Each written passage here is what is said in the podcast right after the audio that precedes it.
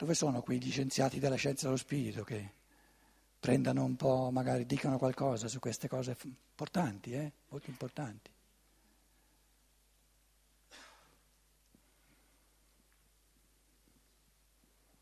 Se no continuiamo veramente a spaccare l'umanità tra antroposofi e quelli che ancora non ci sono arrivati. Ma l'evoluzione a livello di immaginazione, ispirazione... Prendi il microfono. Prendi il microfono. L'evoluzione che avviene attraverso la crescita iniziatica tra ispirazione, cioè immaginazione, ispirazione e intuizione, è solo nel pensiero? L'unico problema è la parola solo in quello che hai detto. Eh, lo, lo, delucidi, lo chiari, chiarifichi. Allora, eh, partiamo da sotto, 1, 2, 3, 4. Abbiamo detto, viviamo in una creazione, in un mondo a quattro livelli, d'accordo? Terra 1 era un livello, Terra 2, due livelli, Terra 3, tre livelli, minerale, vegetale, animale, terra 4, livello minerale, vegetale, animale e umano. Ehm, la cosiddetta ehm, Einweihung, iniziazione, è semplicemente avere la percezione a tutti e quattro i livelli, ma non ne salta fuori un quinto, non esiste. Allora, la percezione a livello fisico ce l'abbiamo tutti, ma solo questa però. però lì tira, perciò lì si tira una linea. Il livello immaginativo è la percezione, l'immaginazione è la percezione dell'eterico, percezione dell'eterico. E quando tu percepisci l'eterico, cos'hai? Una mezza realtà, perché se non ci appicci il concetto non c'hai una realtà. La cosiddetta eh, ispirazione è la percezione dell'animico. E quando tu hai la percezione dell'animico senza il concetto, che ci aggiungi col pensiero, dell'animico, dell'eterico dell'animico, non hai una realtà. Quindi a ogni livello di percezione la realtà viene instaurata aggiungendo sempre in chiave di pensiero il concetto.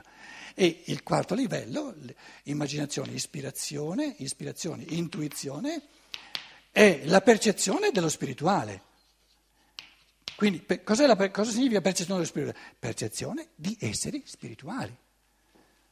Ma se io ho soltanto la percezione di un essere spirituale e non ho il concetto, non ho una realtà.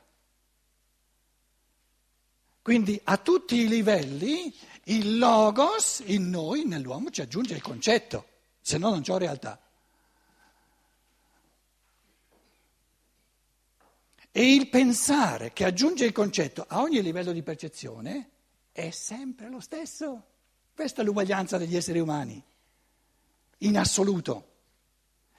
Perché se uno ha, vis- certi visionari hanno veramente percezioni nell'eterico, se non sanno pensare, o sanno pensare meno di uno che non ce l'ha, sono molto più ignoranti, perché ampliare l'ambito del percepito senza ampliare la capacità di creare concetti significa essere più ignoranti, ogni percezione è un frammento di ignoranza.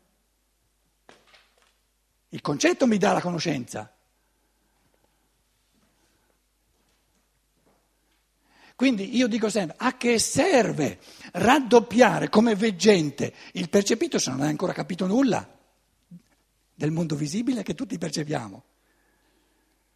Perché se non ti dai da fare in chiave di, di, di forza di pensiero a, a, penetrare il mondo fisico, avrai, raddoppi, raddoppi la tua ignoranza quando, quando, quando vedi anche l'eterico.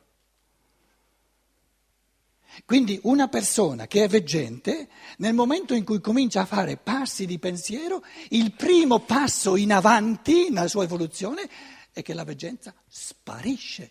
Allora sì che ha fatto un passo in avanti. Beh, nel mondo visibile siamo tutti veggenti. E ce n'è da pensare.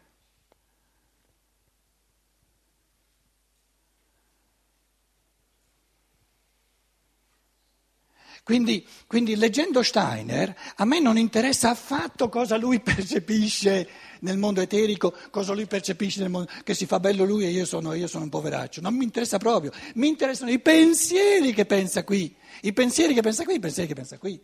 E io posso dire, ah, sono pensieri, beh, qui è la differenza di Steiner, se c'è.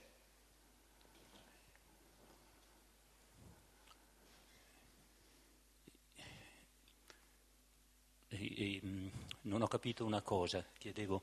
Sì, sì. E allora, l'ispirazione eh, va bene, è un, è un percepire appunto. Nell'animico l'ispirazione? l'ispirazione come l'immaginazione è, un percepire. Però Del, eh, adesso... No, no, come, come, come, l'immaginazione è un percepire nell'eterico. Nell'eterico e, e, e l'ispirazione nell'animico e la, mm, l'intuizione nello spirituale. Sì. Ma eh, trovo una contraddizione con prima. Dicevamo che l'intuizione è una percezione eh, e, e sia del pensiero che... Cioè è, è percezione e concetto sono un tutt'uno. Esatto. Quindi eh, rispetto alle altre due, eh, rispetto all'immaginazione e all'ispirazione, eh, avevo, io ho colto che c'è una differenza esatto. ne, nel, nell'intuizione, appunto. Esatto. Adesso la cosa si complif, complessifica, si, si, complica un minimo, però se, se segui questo passaggio eh, i conti tornano. Dicevamo la Margherita, eh, Margherita, insomma, Margherita. E ci chiede, chiedevamo cos'è il concetto di Margherita?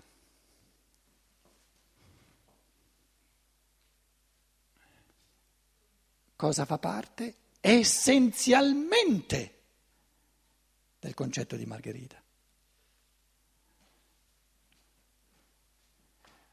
Una fisicità ne fa parte, se no non sarebbe percepibile, una etericità ne fa parte, forze vitali, se no non crescerebbe. C'è un astrale, un amore divino che l'ha voluta creare, rendere percepibile. Basta perché ci sia la margherita? No, ci vuole il, il concetto della margherita anche. Tenta, tento. È essenziale al concetto di, alla margherita, al concetto di margherita, che esista nello spirito che l'ha creata, se no non, non, non esisterebbe proprio. Ecco l'intuizione.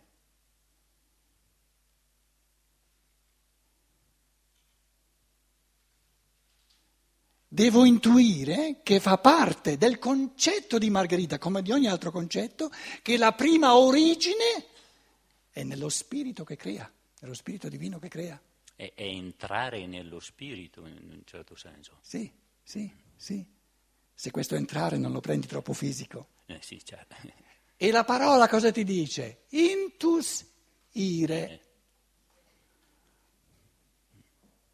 E diventare uno, intuizione.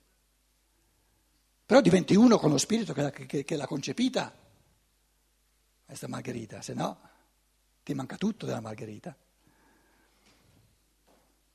Quindi l'intuizione, ogni intuizione, è una sintesi di questo quaternario, sempre, perché comprende tutti e quattro. Una margherita che non sia a tutti e quattro i livelli non esiste. È ovvio, no? Perché la terra 4, ogni, ogni, ogni suonata di violino si, si suona su quattro corde. Quindi un concetto, una realtà, io ce l'ho soltanto se, se ho sia il fisico, mondo delle forme, sia l'eterico, il vitale, sia l'animico, sia lo spirituale. Il concetto di uomo non comprende tutte e quattro? E come? E come? Sì, che l'arrivare al quarto è, è un, un'unicità.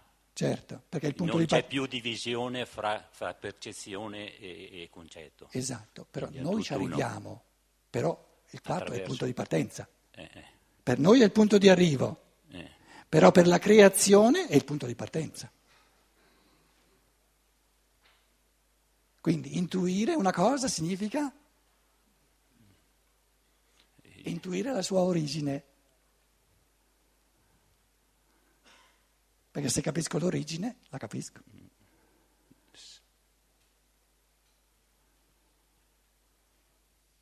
La Margherita cos'è? Una bella pensata del, logo- del Logos? Perché se il Logos non, non- non si fosse mai fatto la pensata Margherita, non ci sarebbe nessuna Margherita.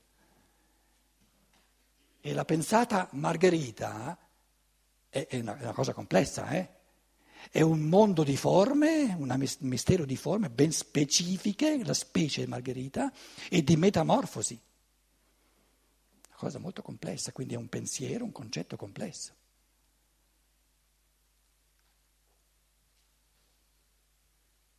Come è sorta la Margherita? Dallo spirito che l'ha pensata.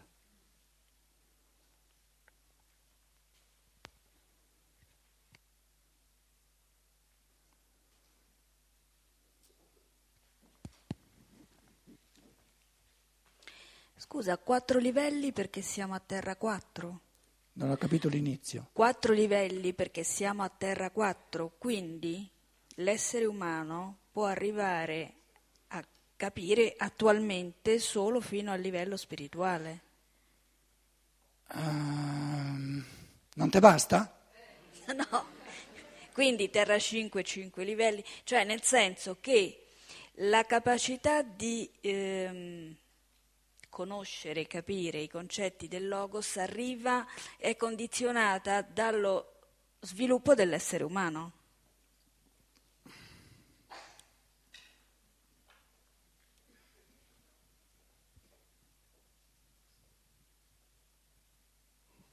Perché vuoi sminuire l'umano?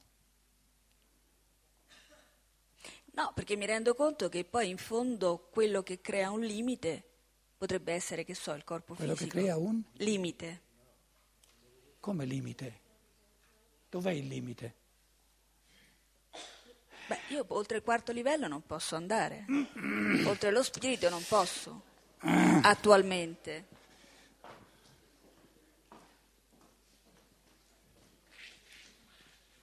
Stai facendo un po' cilecca, dai. Allora, aggiustiamo un po' i colpi. Tu stai dicendo, qui c'è un percorso di, con sette, sette mm, tratti, no? Uno, due, tre, quattro, cinque, sei e sette. Io mi trovo qui. È un limite che sono a metà? No, sarebbe un limite se mi dovessi fermare. Soltanto allora sarebbe un limite. Ma non mi fermo, vado avanti. Dov'è il limite? Sta attenta che stiamo affrontando il capitolo che dice non ci sono limiti alla conoscenza. E tu dici, ma a me piacerebbe già essere alla fine. Questo lo dice il poltrone.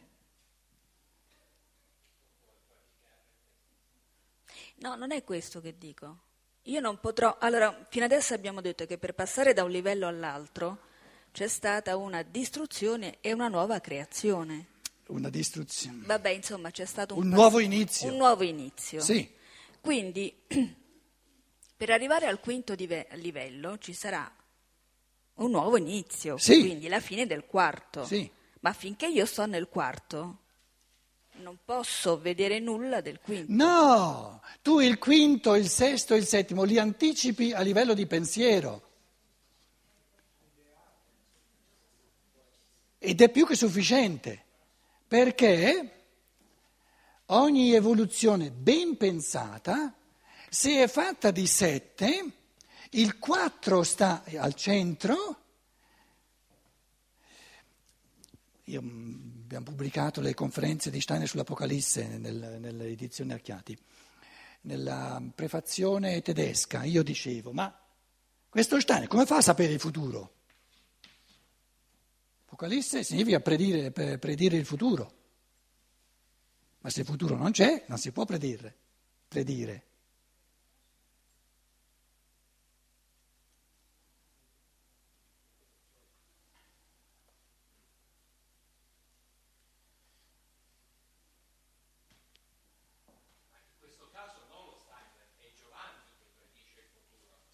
Steiner ne aggiunge un po' di cose, dai. Non è da meno. Si possono fare affermazioni sul futuro? Fa parte della tua domanda.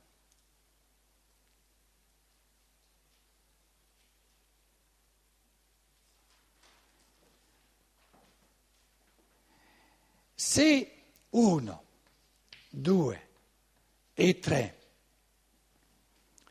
e quattro insieme.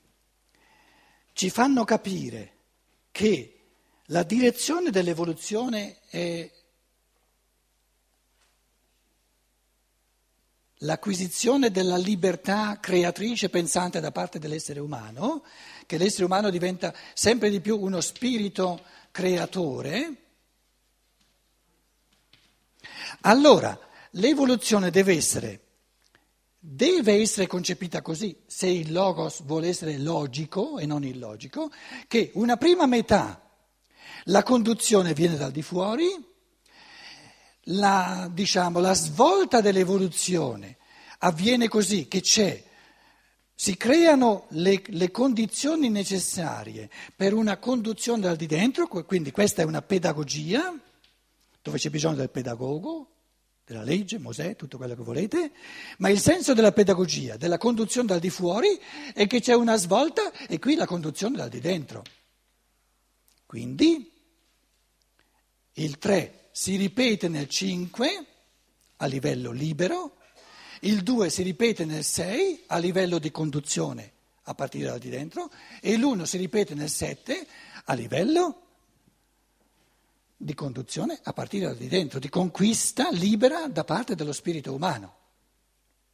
Quindi 3, 1, 2 e 3 erano tre gradini della grazia divina, gli stessi qui 5, 6 e 7 sono conquista della libertà umana. Quindi si può parlare sul futuro in chiave di condizioni necessarie per liber- lo sviluppo della libertà umana. E qual è la condizione più fondamentale? Che la libertà deve avere la possibilità di scelta, di svolgersi sia in positivo sia in negativo, se no non è libero.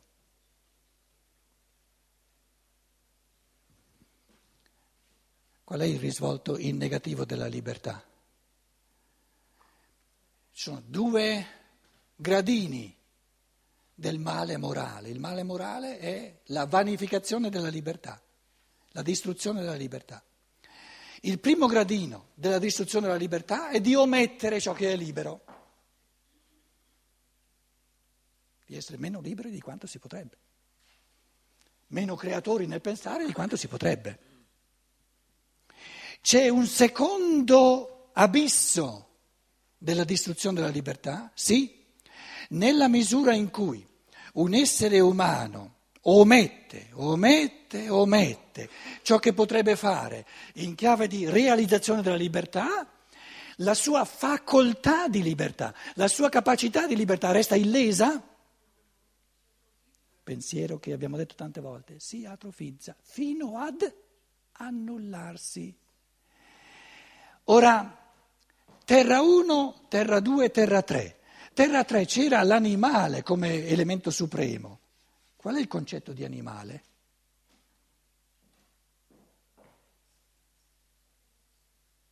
Senza facoltà di libertà. Fa parte dell'essenza del concetto di animale. L'animale è quell'essere che nella sua anima non ha libertà. Questa, questa assoluta assenza di facoltà di libertà, come si chiama in italiano, in altre lingue? L'istinto. Se ciò è vero, e dovete concedermi che è vero, vuol dire che l'evoluzione è in negativo in base a omettere, a omettere o sempre di più omettere. Una libertà che, in quanto a facoltà sarebbe possibile, l'essere umano ha la possibilità, attraverso ripetute vite terrene, in una vita sola non si può, di disfare la facoltà, la capacità di libertà. Arriva a un punto da non avere più la facoltà della libertà. La bestia, l'animale. Quindi l'uomo bestia, un concetto, un concetto pulito di scienza dello spirito, è l'essere umano che ha perso la facoltà di libertà. Non è più capace non è, non è, non è, di essere libero, di fare anche soltanto un minimo atto di libertà. Si può dire che la bestia è un livello più basso dell'animale? Cioè l'animale è così, era così. La bestia è un essere che era un livello superiore che è sceso ad un gradino inferiore. Ma certo. La bestia è un fenomeno morale, l'animale non è un fenomeno morale, è un fenomeno di natura. La bestia è un fenomeno umano morale. L'animale è un fenomeno di natura. Lì la, la moralità del bene e del male non c'entra nulla. Quindi, quindi la bestia è il fenomeno primigenio del male umano aver distrutto tutta la facoltà di libertà. Peggio di così non si può, scusate.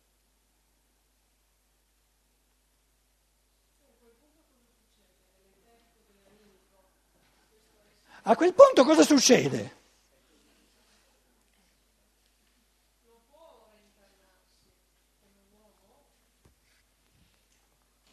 A quel punto cosa succede? Andiamo a pranzo, ha detto qualcuno.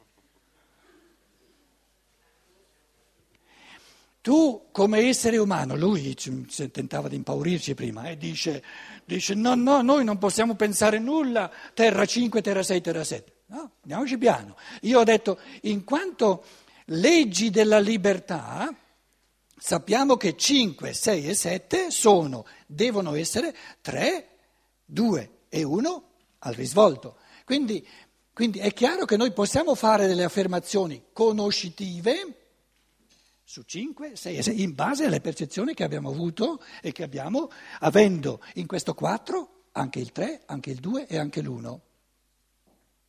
Prima di tutto diciamo che l'evoluzione non si ferma a Terra 4, ma ci deve essere una Terra 5, una Terra 6 e una Terra 7. Adesso siamo a Terra 5. Questi esseri umani caduti a livello di... sono spariti nel nulla quando la creazione si rifà a cinque livelli col sé spirituale?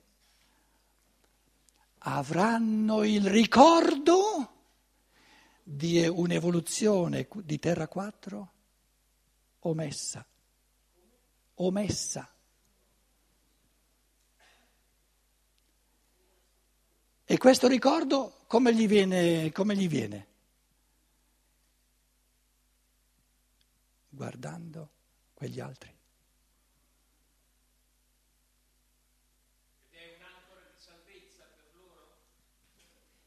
Fino a metà di terra sei. Quindi, quindi l'amore divino è veramente infinito.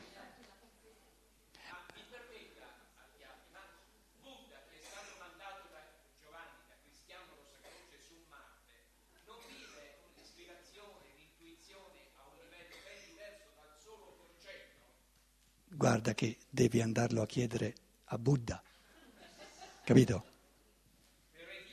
Per quanto per quanto... Sì, ma guarda che ogni essere umano, tra una morte e una nuova nascita, diventa uno spirito marziano. Sì, siamo tutti extraterrestri, si sa.